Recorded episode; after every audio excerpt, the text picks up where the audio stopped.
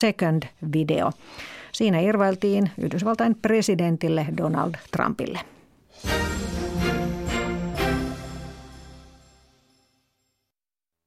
Yle Radio Suomi, ajan tasa.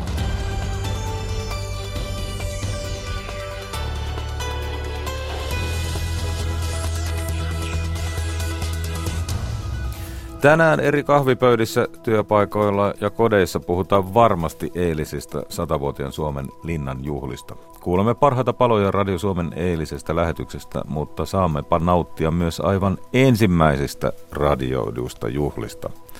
Se tapahtui vuonna 1949. Muistelemme myös joulukuuta, silloinhan tehtiin merkittäviä asioita, kuten julistettiin Suomi itsenäiseksi, mutta jotenkin se on silti jäänyt historian tutkimuksessa vähemmälle. Tuore kirja pohtii yllättävä, yllättäviäkin näkökulmia. Suomen itsenäisyyspäivänä ei, vaikka ehkä olisi syytä ollut, Euroopassa pidetty vapaata, vaan EU-komissio esimerkiksi julkisti suunnitelmansa euroalueen syventämiseksi. Ja siinä on mukana linjauksia, joita Suomen hallitus vastustaa.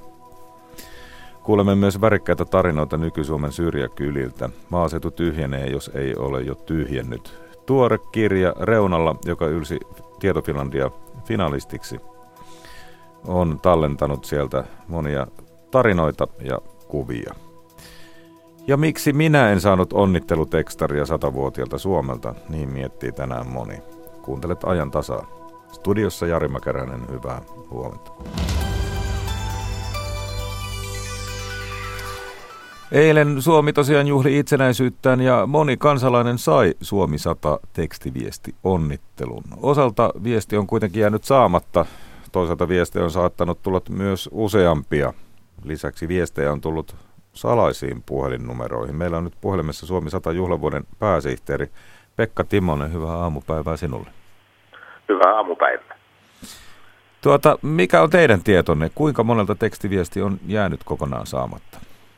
No kokonaisuuden kannalta ei kovin monelta, että kun niitä yli, äh, yli seitsemän miljoonaa on lähetetty, niin tarkkaa tietoa ei ole, mutta äh, se on hyvin pieni vähemmistö siinä yli seitsemässä miljoonassa, jotka eivät ole saaneet, mutta tietenkin siinä, siinä määrässä niin äh, prosenttikin on jo paljon ihmisiä, että, että tarkkaa kuvaa meillä ei siitä ole, kuinka moni ei saanut, mutta suuri suuri enemmistö sai. No jos viesti on jäänyt saamatta, kuten esimerkiksi minulla, niin tuota, mistä se voi johtua? No siinä on, voi olla useita eri syitä. Tietenkin se, jos puhelun on ollut lähetyshetkellä kiinni tai kuuluvuusalueen ulkopuolella, niin se viesti ei silloin ole tullut puhelimeen.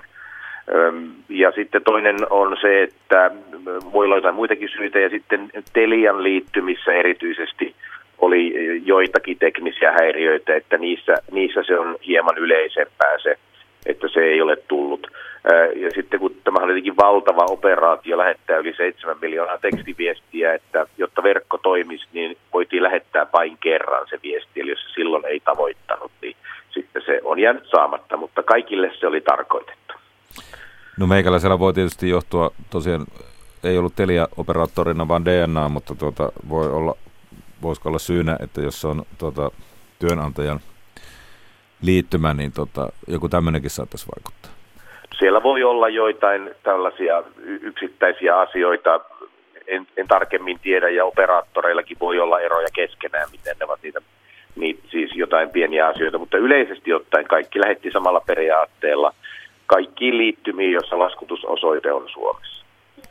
Eli tuota, tavallaan semmoista niin kuin valintaa ei tehty, eli se lähti, nimittäin kun tosiaan vaikka salaisinkin numeroihin viesti on tullut useilta eri puhelinoperaattoreilta, niin, niin tuota semmoista valintaa ei tehty, vaan kaikki yritettiin lähettää. Kaikki yritettiin lähettää, se oli, se oli viestin idea ja, ja se, se sen tarkoitus ollut, eli tietenkin tässä kaikille niille, jotka sitä eivät saaneet, niin samat, samat onnen toivotukset kuuluu kaikille. No viestejä tosiaan, niin kuin sanoit, lähti aivan mahtava määrä. Huikea suorastaan, yli, mil, yli seitsemän miljoonaa siis. Ja monet ovat kyllä aidosti ilahtuneet onnittelun viestistä. Kuinka mielestäsi Pekka Tempaus sujui kokonaisuudessaan? No kyllä se palautteen määrä, mikä me ainakin me olemme nyt saaneet tässä, tässä on ollut kyllä todella voittopuolisesti hyvin myönteinen ja, ja ajatus oli vähän myönteisesti yllättää mahdollisimman moni suomalainen tässä suuren juhlan aikana, niin, niin, niin kiva kuulla, se on kiva kuulla, että siitä, siitä moni on ilahtunut ja tosiaan niin se on kyllä tarkoitettu niillekin, joille se ei jostain syystä ole tullut, että sama onnen toivotus kyllä kuuluu kaikille. No tuohan oli varmaan jonkinlainen ennätys Suomessa tämmöisestä joukkotekstiviestityksestä. Tulee kyllä mieleen, kun... ai- Niin, Kyllä se oli ainutlaatuinen, että ei, ei tällaista ole aiemmin tehty. Ja itse asiassa teknisesti tämä ei ole kovin yksinkertainen operaatio, että kyllä sitä valmisteltiin operaattorit yhteistyössä ihan, ihan pitkän aikaa ja, ja että se onnistui, niin siinä mentiin myös päivän aikana ajastettiin ja jaksotettiin sitä niin, että verkko pysyy toiminnassa samalla kuin miljoonia viestejä lähetetään. No tulee mieleen, Pekka, että olet nyt tosiaan ollut Suomi 100 juhlavuoden pääsihteeri, mutta sinulla, sinut tunnetaan monesta muusta eri organisaatiosta ja toimista, niin tota, voisiko tämmöistä joukkotekstaria käyttää uudestaan jossain muussa yhteydessä? Onko No ky- tämmöisestä ollut puhetta? No ei, kyllä se, kyllä se, en nyt sano, että kerran sadassa vuodessa, mutta ei, ei tällaiseen pidäkään lähteä muuta kuin aivan poikkeuksellisissa tilanteissa, että, että kyllä minusta se, se, tämä, tämä oli sellainen tilanne, jossa se oli paikallaan, mutta tähän vaatii sitä, että kaikki operaattorit yhdessä haluavat sen lähettää. Ja tietenkin haluan tässä sanoa, että kiitos myös operaattoreille, sillä he eivät, hehän eivät laskuttaneet tästä mitään. Eli jokainen teki sen lahjana Suomelle, että, että tämä ei siis maksanut veronmaksajille mitään tämä operaatio. Suomi 100 juhlavuoden pääsihteeri Pekka Timonen, kiitos näistä arvioista ja taatusti palataan vielä koko Suomi 100 juhlavuoteen. Sen äh, varmaan tämmöisen niin kuin analyysin loppuperkauksen ja muu aika tulee tuossa sitten myöhemmin. Milloin muuten tarkoitus olisi sitten saada kokonaiskuvaa siitä, että miten kaikki meni? No kyllä tässä aletaan kerättyä tietoa, mutta tietenkin meillä on valtava tiedonkeruurakkakin. Projekteja on noin 5000 ja tapahtumien määrä on kymmenissä tuhansissa, että tässä näin valtavan laajaksi kasvaneesta juhlavuodesta myös se tiedonkeruu kestää tässä pitkään, eli pian saadaan joitakin tietoja, mutta vasta sitten ensi vuoden puolella aletaan saada sellaista kokonaiskuvaa, että kuinka suureksi tämä juhlinta oikein tänä vuonna paisui. Hyvä, palataan niihin sitten, mutta kiitos nyt mahtavista juhlista ja hyvää päivänjatkoa. Hyvää päivänjatkoa. Tämä on ajan tasa. Ja tosiaan yli 7 miljoonaa tekstiviestiä, se oli yksi niistä asioista, jotka Suomen satavuotista itsenäisyyttä eilen huipentuu, mutta kyllähän se varmaan se virallisin huipentuminen, se tapahtui presidentinlinnan juhlavastaanotolla ja me palaamme nyt tunnelmiin makupalojen muodossa. Ensimmäisenä kuullaan sotaveteraani Eero Kantolaa. Hän lähti vapaaehtoisena nuorena miehenä rintamalle, jonne hän sai kirjeitä nuorelta naiselta tutusta pihapiiristä. Sitten myöhemmin huomasi, kuinka tärkeä yhteys on ollut kotia päin. Ja erityisesti kun kysymyksessä oli tyttöystävä, sitä suurempi oli nautinto lukea. Ja sillä monet ikävät asiat tuolla rintamallakin ainakin sai siirrettyä siksi aikaa, kun kirjettä luki. Se oli hieno hetki ja joskus jopa laverilla tuli sitten luettua toisen ja ehkä vielä kolmannenkin kerran. Ei voi oikein vielä voi puhua sitä, että se olisi ollut varsinainen suhde, mutta kuitenkin meistä tuli hyviä ystäviä ja sitten asia, joka kyllä joskus tuli nuorellekin miehelle mukana, että olisikohan tämä tyttö sellainen, jonka kanssa voisi elämää katsella pitemmällekin, mutta oli pakko luopua tämmöisistä ajatuksista, sillä elämä, linja, etulinjatehtävissä oli sen luotoinen, että elämän epävarmuus oli aina läsnä. Teillä on edelleenkin nämä kirjeet tallessa ja teistä tuli sitten myöhemmin aviopari. Avioliitto on nyt takana 70 vuotta, mutta enää ette voi asua yhteisessä kodissa. Toinen teistä on palvelukodissa ja toinen sairaalassa. Miten yhteyttä pidetään tänä päivänä? Vieläkö kirjeitä vaihdellaan? kirjeet on sattumalta jäänyt jo pois, mutta kännykkä on ja käynnit vuoron pelään toistemme luona sujuvat sentään vielä kohtuullisessa määrin. Että yhteys jatkuu ja päivittäiset puhelisoitot kuuluvat asiaan joka päivä. Mitään ei ole unohdettu, yhdessä ollaan. Näin kertoi sotaveteraani Eero Kantola. Toimittaja oli Markus Liimatainen. Linnan juhlissa eilen Suomen itsenäisyyttä arvioi myös Juha Mieto, entinen kilpahiihtäjä ja kansanedustaja, joka sanoo nauttimansa nykyään yksinäisyydestä ja korppien seurasta. Yllättävän tunnettu on, mutta maan huumorin tajuinen ja maan Suomen isälle, isänmaallisimpia miehiä sen suhteen, että mun isä oli aikoinaan soras, äiti oli Lottana. Eli tuota, me saadaan olla kiitollisia siitä, että me ei välillä ole menetetty itsenäisyyttä. Eli veteraanille ja rintama joukolle, joko kotona kotijoukolle ja ennen kaikkea se, että me maksettiin maailman ensimmäisenä sotavelaat etuajossa korkojen kanssa. Se, että kun me Suomen kansa tänä päivänä ymmärretään, se nuoriso, jotta kuinka hyvä maa, Suomen va- maailman vauraimpia maita ja täällä on sosiaalihuolto hyvä. So, me ollaan hyvin läheisiä keskenänsä, että nyt kun vain huolehditaan siitä, että tuollainen katkeruus ja kateus ei pääse Suomen kansan keskuudessa liikaa valloille, niin pidetään huoli tulevasta seuraavasta sarasta vuoresta. Niin, että nämä on nyt sitten hyviä, hienoja vuosia sinulle maailman parhaimpia hetkiä on, jotta tässäkin viime viikolla kävin tuolla mettässä ja tuota kun siellä oli ja söi vähän evähiä, niin siellä korvit pyörii pään päällä. Ja mä että Korpit on enää seurannana, mutta seurana päänä tuli radiosta tällaista, että korpit on kaikista viisaimpia lintuja, niin mulla ryhti parani kuin eräällä ja itsetunto nousi huomattavasti, että korpikki on huomannut, että tällaisia miehiä tarvitaan. Siellä oli metsä hetken täynnä viisautta. Siellä oli. Sen verran pitää olla vähän huumoria ja ja tuota, mielikuvitusta ja näin. Ja mä en oo ikänä peliännyt pimiää, mä en oo ikänä peliännyt olla yksin. Mä tykkään olla mettäs ja näin poispäin, niin mä nautin siitä hiljaisolosta ja yksin olosta. Se antaa mulle voimia ja se on maailman hienonta aikaa, että jos tällaisensa jatkuu ja terveyttäkin piisaa, niin mä että mitä mun on muuta kuin pällistellä, nauttia tulevaisuudesta, se mitä on jäljellä.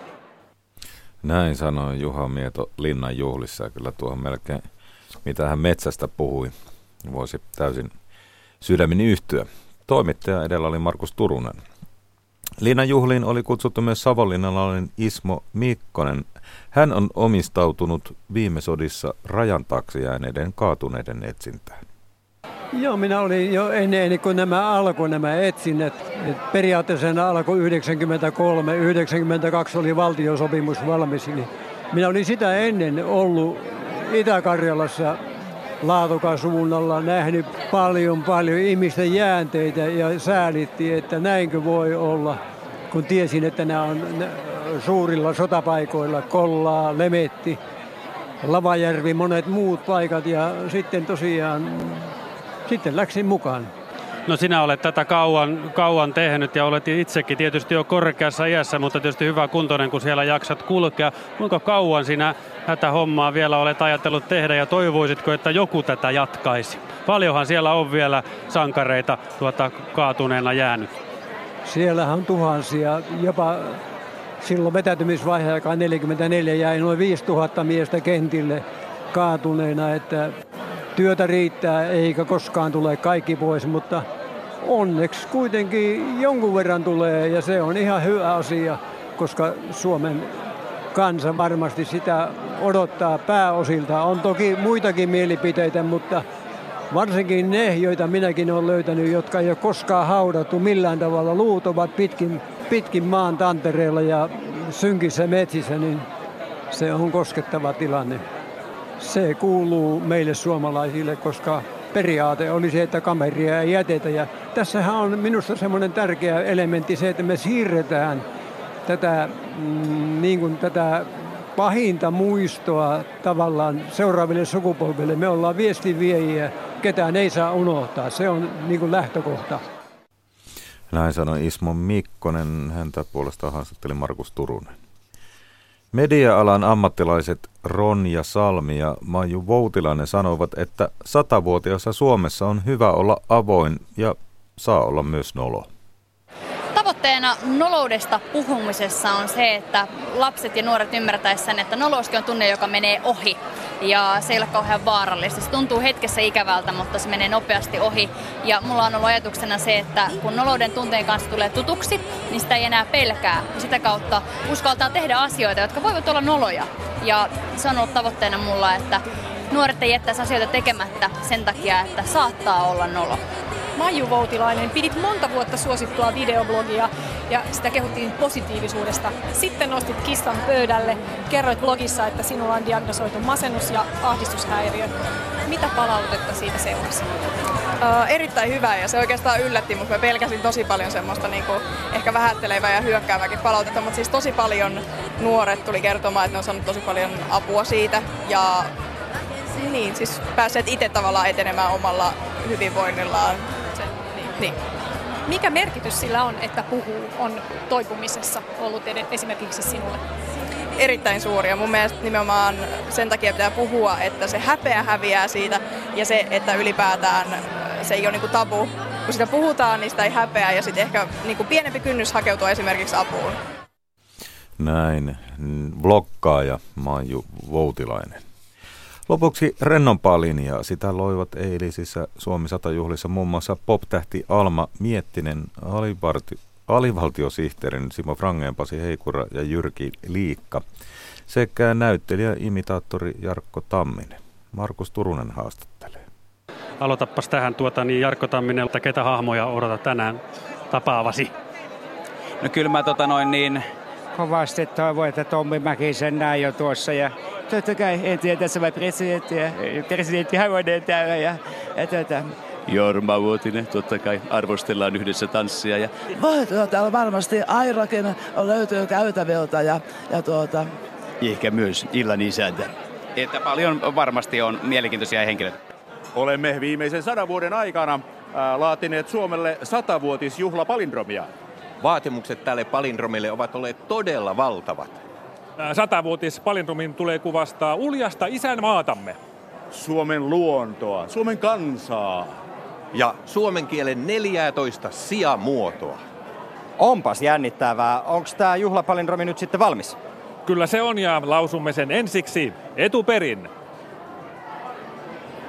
Sadas. Me olemme tämän palindromin pohjalta säveltäneet myös kuoroteoksen kolmelle virkamiehelle ja esitämme sen nyt tässä. Vuoroteos, no niin. Sadas, sadas, sadas, sadas. Minkälaisia mimmei tulee Itä-Helsingistä? Sisukkaita. Sisukkaita ja sellaisia tyyppejä, jotka öö, tekee duunin sen eteen. Ei luovuta, ei ikinä luovuta. Öö, missä sä haluat olla tulevaisuudessa? Sun ura on alussa, paljon on tapahtunut lyhyessä ajassa. Kuten sanoit, ensi vuonna tulee uusi albumi. Missä, missä sun tähtäin on? Oletko ajatellut kuinka pitkälle? No mulla ei ole sellaista tähtäintä, mutta mä toivon, että mahdollisimman pitkälle. Ja sit kun ei, niin sit mä ostan mökin ja menen soutelee koko loppuelämäksi ja ongen kaloja ja syön niitä. Onko joku suosikkikala, mitä sä oikein pidät? Uh, no kyllä mä tykkään lohesta, mutta uh, kaikki käy. Okei, okay, ahven on kyllä onkikalana ja paras. No ahventahan mä en, mä en saa mitään muuta kuin ahventa, jos mä kalastan. Okei, okay, ja tänään Alma tanssilattialla. Kyllä. Toivottavasti Tarja Halonen lähtisi mun kanssa tanssimaan. Mä aion pyytää häntä. Näin sanoi poptähti Alma eilen presidentin linnassa Suomi 100 juhlissa. Se kohta jäi meikäläistä näkemättä, näkemättä, jos hän Halosen tanssiin sai. Mutta jos katsoit eilen sitä televisiosta, niin et katsonut yksin. Linnan juhlat ylsi jälleen uuteen yleisöennätykseen. Kaikkien 3,6 miljoonaa suomalaista seurasi lähetystä. Näin kertoo tuore Yle uutinen. Tämä on ajan tasa. Mutta melko samanlaisena tuo juhlien ohjelma on pysynyt. Siltä tuntuu, kun kuuntelee presidentin itsenäisyyspäivän vastaanoton ensimmäistä radiointia vuodelta 1949. Vieraita oli tuolloinkin 1900 ja he saapuivat kahdesta ovesta. Leo Meller ja Kalevi Kilpi selostavat. Kello on 19. Eteiseen johtavat pari ovet avataan ja juhlallinen vastaanotto presidentilinnassa alkaa.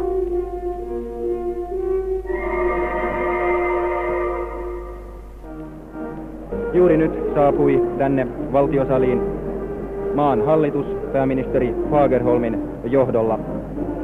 Parasta aikaa näin ministeri Peltosen tervehtivän presidenttiä ja rouva Paasikiveä. Nyt on vuorossa ministeri Suontausta. Sitten näkyy tulevan ministeri Simonen, ministeri Oittinen, ministeri Raatikainen ja niin edelleen. Niin, autoja saapuu yhteen menoon. Juuri hetki sitten saapui tähän puolustusvoimien komentaja, jalkaväen kenraali Sihvo puolisoineen. Nyt astui autosta juuri entinen pääministeri ylijohtaja Mauno Pekkala. Hän astuu parasta aikaa sisään. Ja nyt astuu heti heidän jäljessään Uudenmaan läänin maaherra Meltti rouvineen. Tässä myöskin on hallituksen jäseniä jo saapunut jonkin verran. Muun muassa äsken meni opetusministeri Oittinen puolisoineen. Ja sillä tavalla vieraiden virta jatkuu täällä yhtenään. Suurin osa saapuu autoilla, mutta osa vieraista näyttää myöskin saapuvan jalkaisin. Kaikilla vierailla näkyy olevan miehillä päällään frakki. Siellä täällä hohtaa frakin rinnuksessa kunniamerkki rivistö tai nauharivistö, mutta näinpä tuolla muutamia vieraita, joiden yllä on smokki tai ainoastaan tavallinen miesten tumma puku. Kutsukortin ilmoittamaa juhlapukua ei niin ollen ole otettu liian kirjaimellisesti, vaan jokainen vieras on lähtenyt linnaan omissa vaatteissaan, kuten tavataan sanoa. Naiset sen sijaan ovat oikeuksetta pitkissä leningeissä, jotka antavat väriä ja vaihtelua miesten pukujen tasaista tummuutta vastaan. Minun on pyydettävä anteeksi niiltä kuuntelijoilta, jotka ehkä odottavat jonkinlaista naisten pukujen kuvausta. Siihen minä todellakaan en pysty.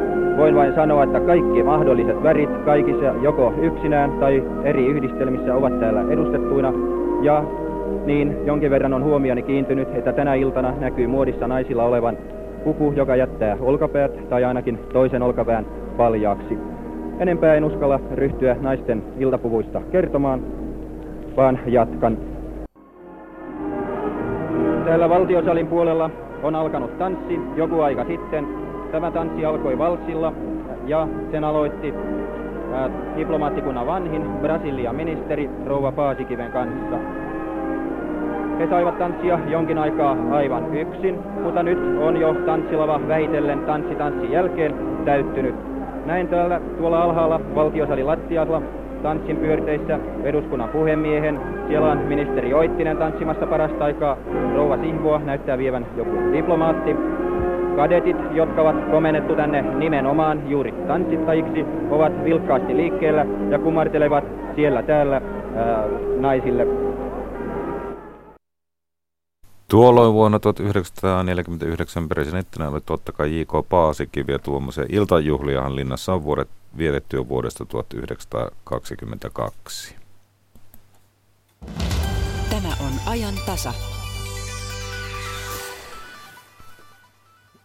Eilen tosiaan satavuotiaista itsenäistä Suomeen juhlittiin monin eri tavoin. Nyt palaamme hetkeksi toisenlaiseen tunnelmiin juuri niihin päiviin, kun itsenäisyysjulistusta vasta tehtiin ja tehtiin hyvin sekasortoissa oloissa.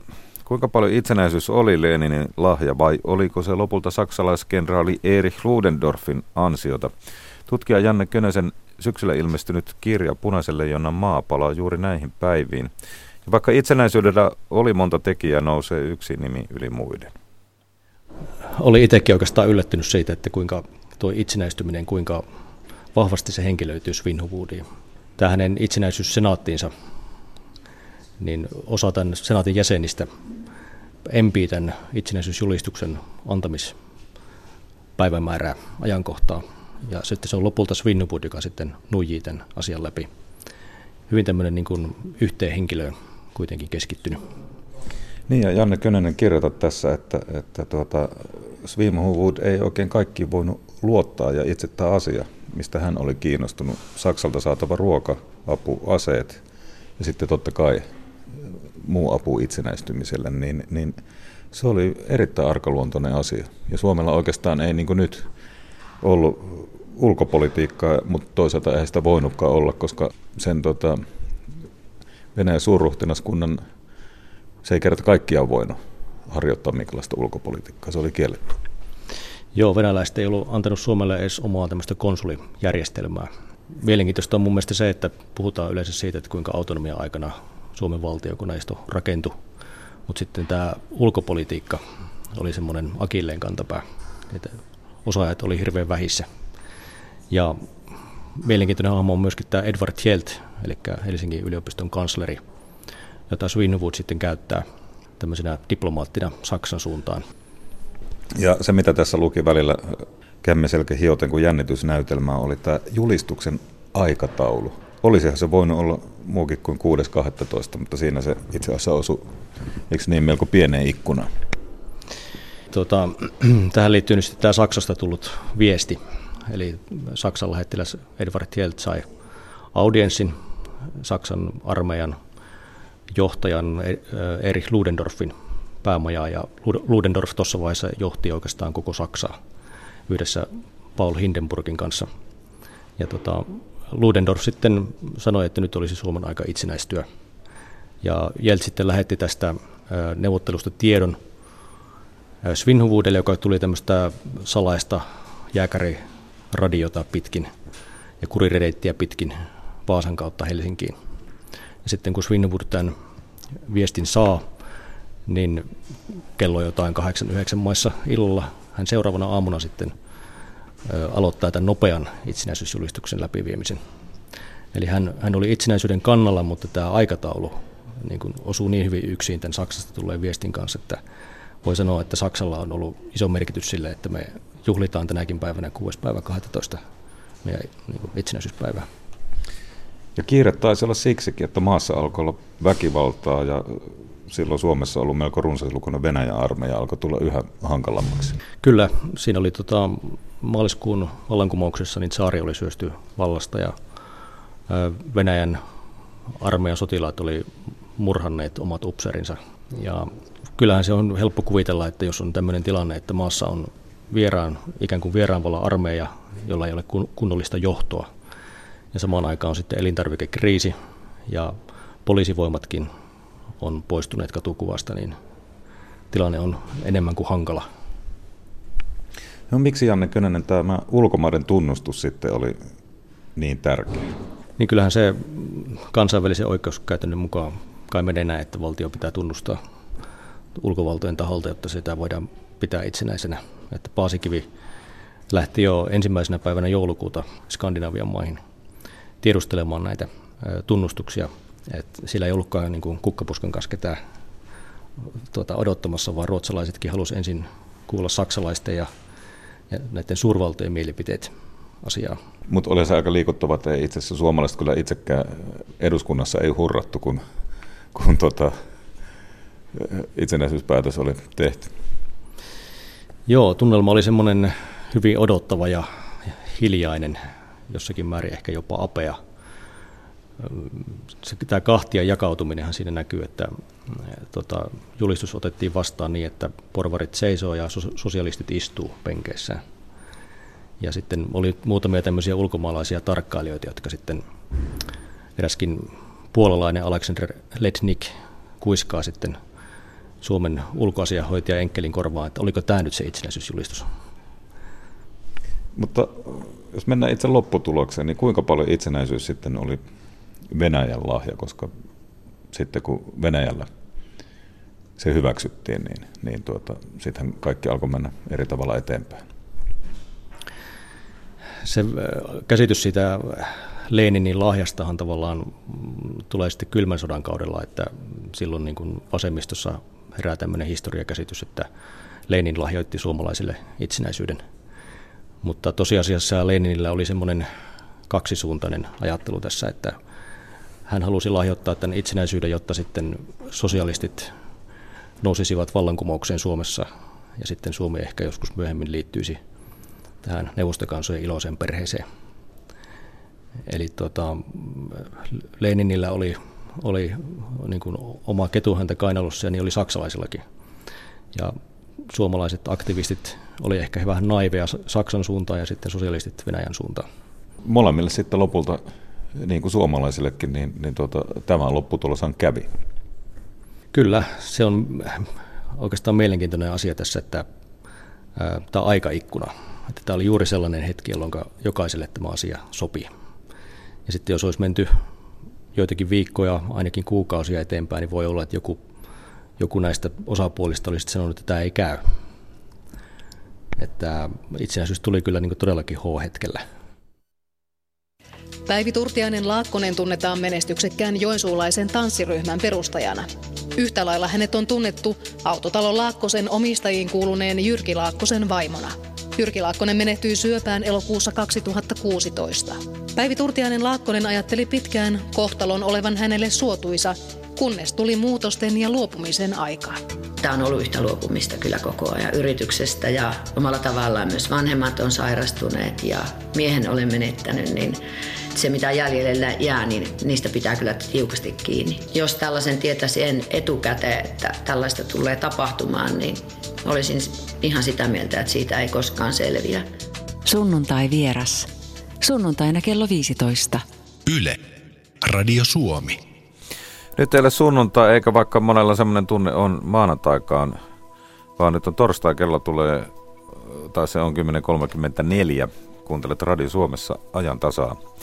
Kuulemme tässä lähetyksessä vielä tarinoita reunalta. Suomen maaseutu tyhjenee ja sieltä on, siellä on käynyt valokuvaajia ja toimittajia, jotka ovat etsineet sieltä mielenkiintoisia ihmisiä, jotka ovat vielä jääneet sinne. Myöskin euroalueen ää, uusista linjauksista on puhetta, mutta aloitetaan nyt kuitenkin siitä, että Mira Stenström kertoo, mitä tuolla Yle nettisivulla on juuri tällä hetkellä luetuimpia uutisia netissä on tämä lähi, nämä Lähi-idän tapahtumat. Meillä Suomessa puhutaan itsenäisyyden juhlinnasta, mutta Lähi-idässä tosiaan tapahtuu. Nimittäin Yhdysvaltain presidentin Donald Trumpin päätös tunnustaa Jerusalem Israelin pääkaupungiksi on nostattanut myrskyn Lähi-idässä.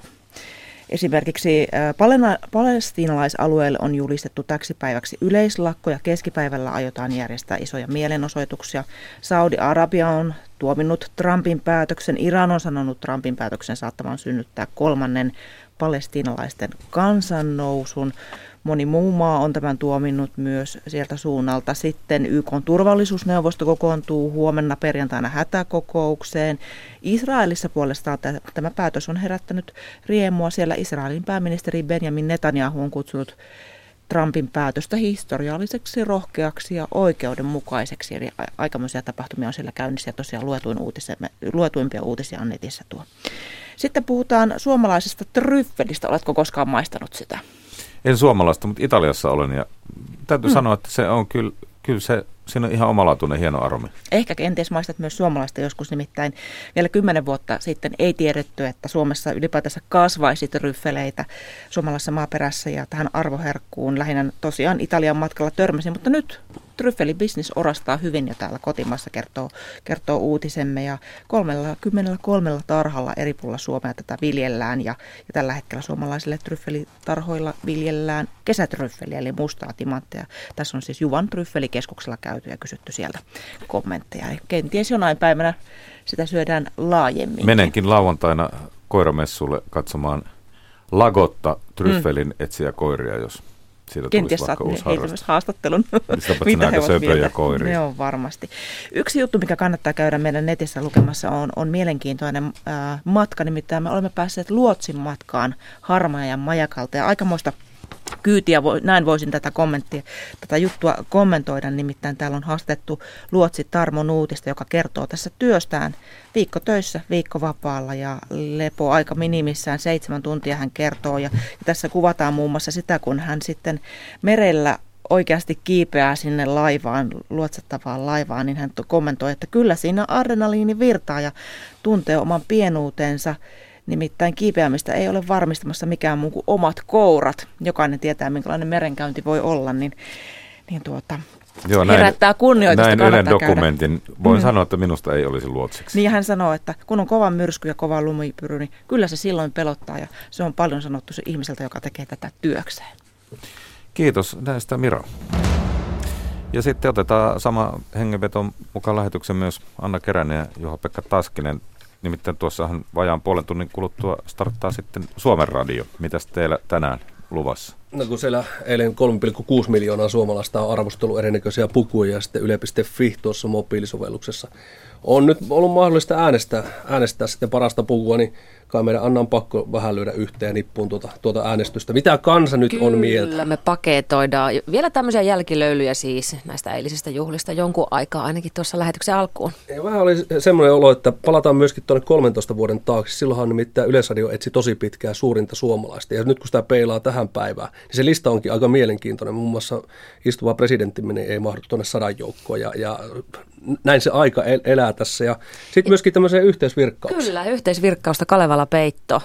Kalevala Peittoa ihmiset ovat yhtäaikaisesti tykönänsä virkanneet ja nyt nämä peitot ovat valmistuneet. Ja mihin niitä sitten tuodaan näytille, tämä muun muassa selviää Suomen radiossa tänään. Kannattaa olla kuulolla heti tämän ajantasan ja sitten Yle Uutisten jälkeen. Kiitoksia piipahduksesta studioon.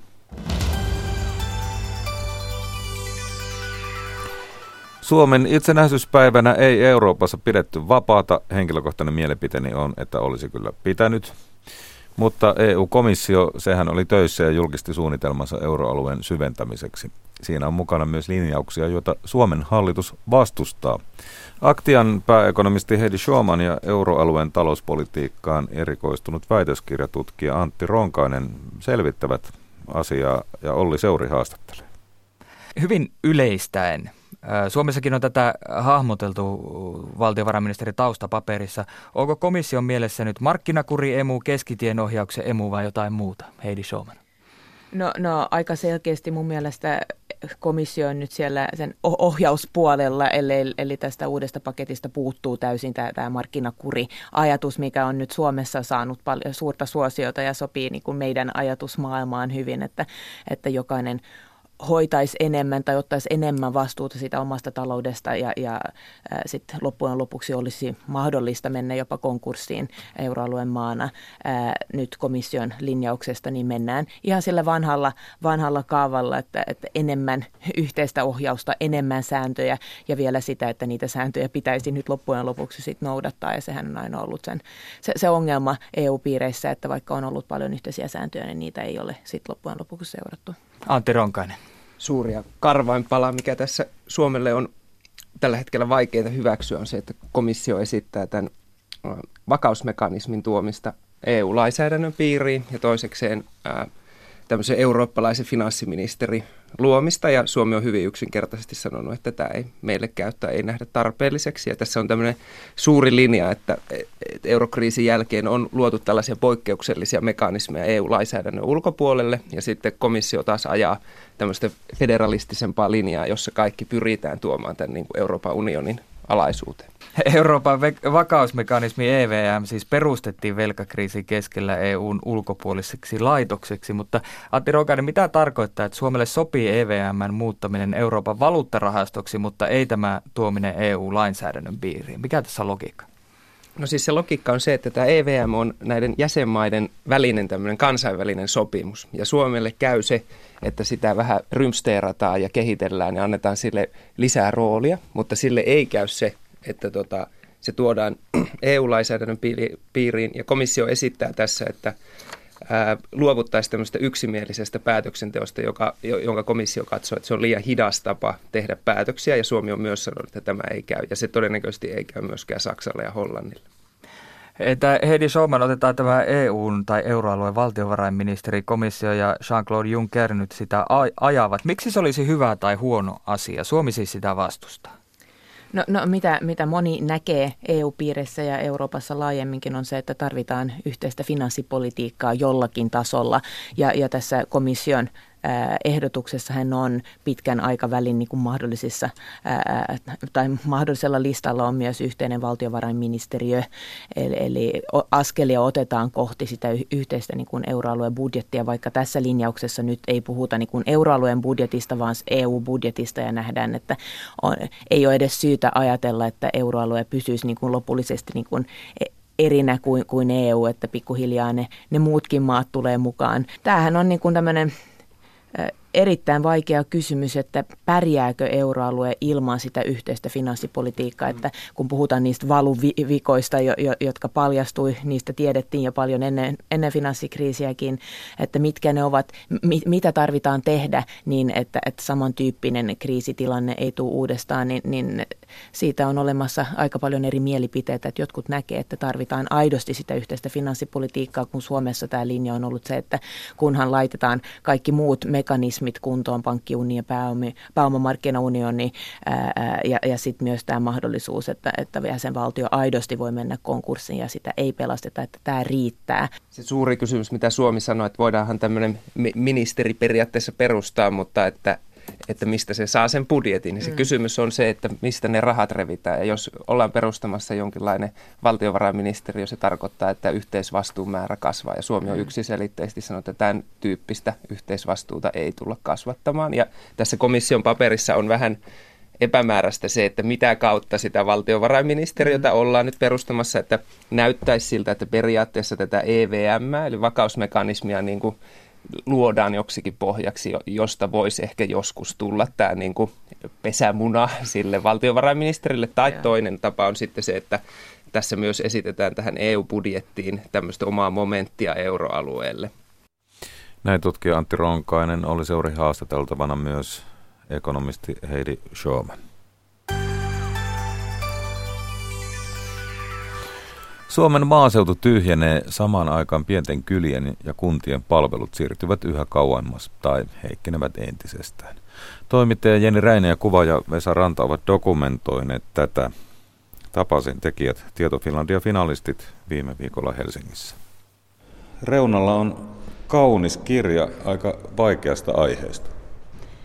Joo, se oli meidän lähtökohtainen tavoite, että, että vaikka aihe on synkkä, niin että sitä ei ikään kuin alleviivattaisi, vaan esitettäisiin se sillain Vesa osaa varmaan sanoa, että millä tavalla sä esitit sen kuvissa. No tuota, me lähdettiin semmoiselle tutkimusmatkalle reunalle ja tuota, siis kyllä dokumentaarista valokuvausta ja me havainnointiin, mitä me siellä nähtiin ja koettiin. Ja tuota, kaunistelematonta, mutta kyllä se väkisellä myös kaunista on. Mm. Mun mielestä tämä ensimmäinen luku on aika paljon puhuva, sen otsikko, kun lähtijät loppuvat. Joo, se on oikeastaan tiivistää sen meidän lähtöajatuksen, että mistä, mistä me lähdettiin liikkeelle, koska reuna, reuna-alueet, harva-asuttu maaseutu on tällä hetkellä niin tyhjää, että siellä ei enää pois, mutta joo, juurikaan, että ihmiset on joko niin vanhoja tai sitten sit he, ne jäljelle jääneet ovat sellaisia, jotka ovat päättäneet, että he eivät lähde, vaikka mikä tulisi, mutta lähtijät on loppuneet. Nuoret lähtee pois. Niin, no, mutta nuoria ei enää oikeastaan sillä reuna-alueella ole. Että et sit maalta muutto, mikä tapahtuu, niin se tapahtuu sitten niin ydinmaaseudulta tai kuntakeskuksista tai et enemmänkin kuin tuolta alueelta, missä me kierrettiin. Et voiko oikeastaan sanoa niin, että maaseutu erällä tavalla on jo tyhjää? Niin, kyllä. Siellä on jo tyhjiä alueita. Ja me haluttiin tehdä tämä kirja tässä vaiheessa, kun siellä myös alu, niillä alueilla, jotka kenties tulevaisuudessa on tyhjiä, niin asukkaita. 60-70-luvulla puhuttiin paljon maalta muutosta. Vaikka nyt ilmiö itse asiassa on ihan samanlainen, niin on aika paljon hiljaisempaa. Juurikin tämä, joo. Kyllä, siellä varsinkin joku Hyrynsalmi on hyvä esimerkki, että yli puolet on jo vähentynyt väkeä, vaikka mm. joskus on ollut eläväinen kunta. Ja mm. Kainu on varmaan se alue, mistä nyt kaikista eniten tyhjenee mm. ja on tyhjennyt. Mutta just se, että jotenkin kun mä itse olen pienestä kylästä ja mä tai lähtöisin ja paljon vierailen vanhempieni luona ja sitten mä niin näin sen muutoksen. Sitten musta tuntuu, että ihmiset kun ne puhuu maaseudusta, ne puhuu ihan erilaisesta ympäristöstä kuin mitä mä näin niitä tyhjeneviä taloja. Ihan niin kuin olisi olemassa joku yhtenäinen valtava maaseutuväestö pienillä sivukylillä vielä olemassa. Et, et se alkoi olen, olen sitä, että naapurista talo toisensa jälkeen tyhjenee, kun vanhukset muuttaa keskuksiin tai kuolee. Pudasjärvi on aika hyvä esimerkki, että siellä on ollut lähes 50 kyläkoulua ja nyt siellä on vissiin kolme tai neljä enää. Että se koulut lähtee, ihmiset lähtee ja koulut lähtee, niin minkä siellä teet, siellä vähän hankala asua. Joo, itse tykkään lomalle Suomessa ja kun ajoin tuossa kolme neljä numeroisia teitä myös tässä kirjassa mainittua tietä Puolangolta Suomussalmelle, niin eihän siellä ole liikennettä oikeastaan mitään muuta kuin se, mikä puutavarateollisuutta varten tarvitaan. Joo, se on vähän sillä mitä myös tuossa kirjassa pohdittiin, että kun asukkaita ei enää ole, mutta alueet on, että mm, monella tava, tapaa niistä on tullut tällaista niin kuin erilaisten teollisuuden raaka-ainepankkeja. Ja sekin on ihan tärkeä tiedosta ja miettiä, että millaisia me halutaan, että meidän reuna-alueet on, että halutaanko me, että niissä vaalitaan luontoarvoja, vaikka siellä ei ole kenties asukkaita, mutta sitten ihmiset, jotka asuu keskuksissa, niin että et et tavallaan, että me ei suljeta silmiämme siltä, mitä meidän ympärillä on, vaikka siellä ei enää asukkaita olisikaan. Tulee jotenkin mieleen, sivuotsikkohan tässä kirjassa reunalla on, että tarinoita Suomen tyhjeneviltä sivukyliltä. Siellä edelleen on myös tarinoita kerrottavaksi. Ja siellä on ihmisiä ja jotenkin tuntuu, että joku näitä ihmisiä yhdistää, jotka sinne ovat jääneet. Mitä kirjan tekijöille sanotti? No semmoinen tietty sisukkuus kyllä yhdistää näitä kaikkia meidän kirjahahmoja, että tuota, ollaan aika vähän tyytyväisiä ja nautitaan siitä omasta ympäristöstä ja arvostetaan sitä seutua, mihin on synnytty ja siellä halutaan myös kuolla. Että tuota, semmoinen sisukkuus, periksi antamattomuus. Ja meillähän on kirjassa myös näitä ihmisiä, jotka on muuttaneet tänne sivukylille ja heitä yhdistää tämä sama sisukkuus, että he ovat tosissaan niin tie, tietoisia siitä, että minkälaisen alueen, millä, minkälaisille alueille he ovat muuttaneet, missä he haluavat elää. Että, ja ovat valmiita näkemään vaivaa sen eteen. Eivät todellakaan odota, ainakaan nämä meidän haasteltavat sitä, että kaikki tuotaisiin heille jotenkin valmiina. Ja se, mikä tulee tästä mieleen, on myös se, että, että kaikki, tai oikeastaan varmaan juuri harvakaan heistä, jotka siellä edelleen asuu sivukylillä, ja osa saattaa olla melkein sen kylän ainoa asukas tai yksi harvoista. Eivät he silti mitään kummajaisia ole.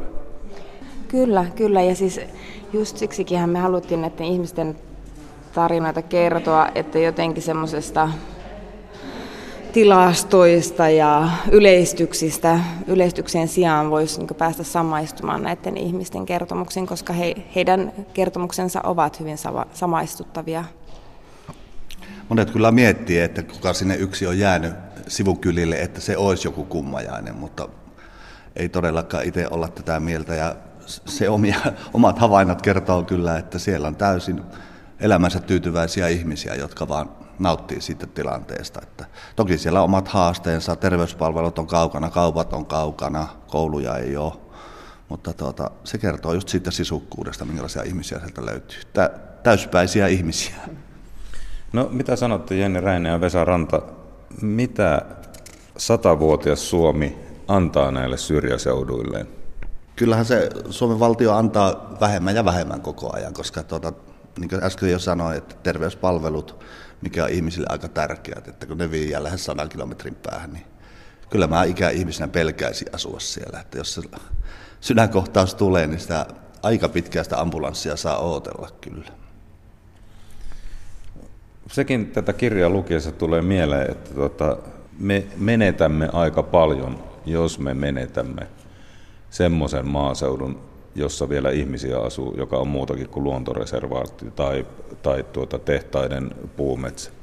Niin, se on minusta aika tärkeä ajatus, mitä kansi miettiä, että onhan hienoa, että Suomessa on monenlaisia paikkoja, monen myös asutaan ihmisiä, jotka asuu. Että olisi se aika tylsää, vaikka niin ihan kaupungistumiskehitys on väistämätöntä ja meneillään, mutta siitä huolimatta kyllähän se paljon värikkäämpi ja kulttuurisesti monimuotoisempi on, kun meillä asuu ihmisiä ympäriinsä. Ei välttämättä tarkoita, että tasaisena mattona joka puolella, mutta että säilyy asutusta myös erilaisissa mielenkiintoisissa paikoissa, missä mekin vierailimme. Tässähän sitten kirjassa on esimerkki japanilaisesta eläkeläispariskunnasta ja siitä tulee mieleen itselle, että me emme ehkä ole tarpeeksi uskaltaneet ajatella uusia ajatuksia noiden meidän syrjäseutujen suhteen. No teille varmaan tuli paljon uusia ajatuksia, kun siellä niin paljon vierailitte. Kyllä, ehdottomasti on se mahtavaa, kuinka Mariko ja Keitsi näkee niin hirveänä rikkautena sen, mikä meille on joku tuhon tuomittu pikkukylä, on heille paratiisi, missä he saa edullisesti talon, hehtaarin metsää, rauhallisuuden, hiljaisuuden ja välittäviä naapureita. Meistä tämä on hirveän ankeita ja kurja, jos kärjistetään. Että kyllä niin nykyisessä maailmassa varmaan niin laajemminkin muualla niin löytyy ihmisiä, jotka osaisi arvostaa näitä sivukyliä. Sen verran voi sanoa, että aiomme nämä japanilaiset ottaa vähän niin tarkempaan käsittelyyn tulevaisuudessa, että mietitään, jos saataisiin tehtyä heistä vähän pientä elokuvaa. Tässä teidän reunalla kirjassa on myös stat- statistiikkaa ja, ja tuota, se tuli jotenkin järkytyksenä ainakin meikäläiselle, että siis meillä on 140 000 autiota taloa Suomessa. Joo, ja 2500 taloa tyhjenee joka vuosi lisää.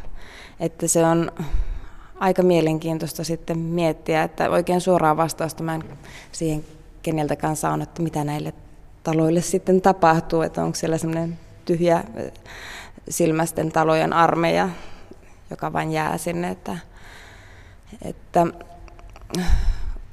tosi mon... Ja sitten samaan aikaan, kun on tämä, näiden tyhjien talojen suuri määrä, niin monet näistä ihmisistä, jotka oli muuttaneet maaseudulle, ja olivat etsineet todella kauan aikaa sitä, että he sai ostaa sieltä sen talon ja paikkansa. Et siinä on joku ristiriita, että, että ei se saatavuus kuitenkaan sitten maalla välttämättä ole niin helppoa, vaikka siellä niitä tyhjiä taloja on. Joo, itse olen vähän niin kuin nimimerkillä tai työnimellä Röttelö etsinyt maalta taloon, niin siinähän on usein ongelma se, että vaikka se olisi ollut vuosikausia tyhjillään, niin joku perikunta sen esimerkiksi omistaa, joille se on rakas isovanhempien talo, josta ei haluta luopua, vaikka siellä ei yksikään ihminen ole viiteen vuoteen käynyt. Sitten tulee se, niin kuin meillä oli muutama tämmöinen talo, just, jossa on tällainen, ja sehän on ihan, ja kotihan on just sellainen, tunnesiteet on vahvoja ja sehän on ihanaa. Mutta sitten kun ne talot on sen tyhjillään sen 50 vuotta tuleekin hetki, että nyt me voitaisiin tämä myydä ja sitten se ei olekaan enää ehkä myytävässä kunnossa. Mutta muutama tällainen tapaus on tullut vastaan, jossa niin kymmenen vuotta tyhjillään ollut talo on sitten saanut uudet asukkaat. No Hyrynsalmella on ehkä yksi surullisimpia näkyä, että tuommoinen noin 2000 ihmisen kunta jo päättää laittaa kerrostaloja jo kylmäksi, että tuota, siellä oli täysin asuttavia, hienoja, hyviä taloja, niin tuota, tavallaan kun asukkaat lähtee ja kulut on kuitenkin isot lämmittää, niin tuota, se oli jotenkin aika jäätävä näky. Niin, mehän käytiin Hyryn salmella myös Moisiovaaran tuota, noin kylässä haastattelemassa tämmöisen rivitalon ainoa asukasta, Matti Heikkistä, joka nyt, nyt on pois mennyt, että nyt on rivitalo sitten kokonaan tyhjillään. Teoriassa me asutettaisiin kaikki Suomen asunnottomat ja, ja tänne tulleet pakolaiset ja vielä toinen mokoman lisää näihin tyhjiin taloihin, mutta se ehkä nyt on vähän off topic niin sanotusti mm. tämän kirjan kanssa. Mm. Joo, ja, joo, ja tietenkin se on sitten se, että kuten sanottu, että ei se elämä siellä syrjässä helppoa ole, että sit pitää olla se sisäinen motivaatio asua siellä. Tuota, mitä Jenni ja Vesa, mitä palautetta olette tästä kirjasta saaneet? Tämä saattaa monelle olla aika tunteisiin menevä. No hirveän hyvä ja sitten juurikin siitä, että se on koskettanut. Ja meidän haastateltavat itse ensimmäinen palaute silloin, kun kirjat lähetettiin kustantamosta suoraan, sinne tuli viestiä. Aloitin lukemaan eilen illalla ja nyt olen seuraavana aamuna ja luin koko yön ja oli mahtavaa tuntea niin lukea toisten vasta, vastaavalla tavalla ajattelevien ihmisten tarinoita sieltä.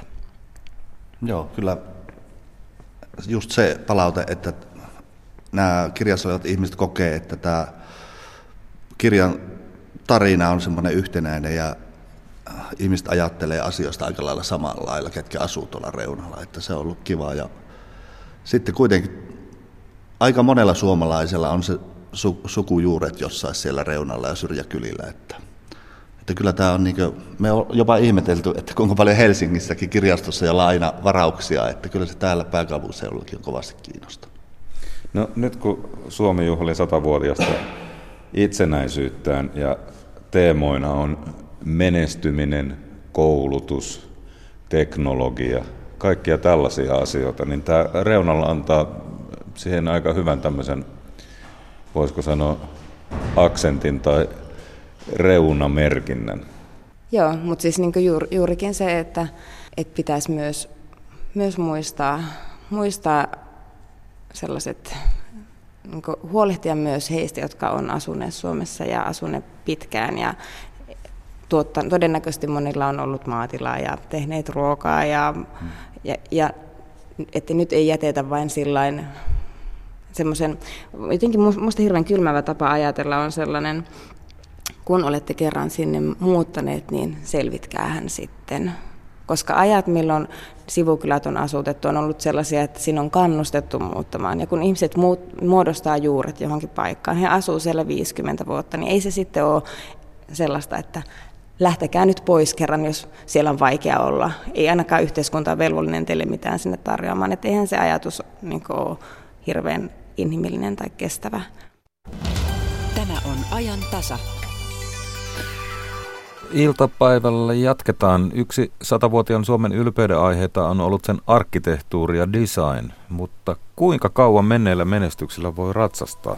Minkälaista voisi tulevaisuuden suomalainen arkkitehtuuri olla? Vielä kun voisimme olla alan suurvalta. Karjala on Suomessa kotoperäinen kieli, mutta sen asema on tunnustamatta ja perustuslaissa mainitsematta. Professori Anneli Sarhimaan kirja Vaietut ja vaiennetut esittelee kattavasti karjalan kielisten asemaa sodan jälkeisessä Suomessa. Jatkamme myös matkaamme Topeliuksen jalanjäljissä. Topelius kirjoitti maamme kirjassa Limingan niitystä. Vieläkö siellä näkyy sellaista, mikä aikanaan maamme kirjaan päätyi? Nyt kello tulee 11, tuoreet Yle Uutiset.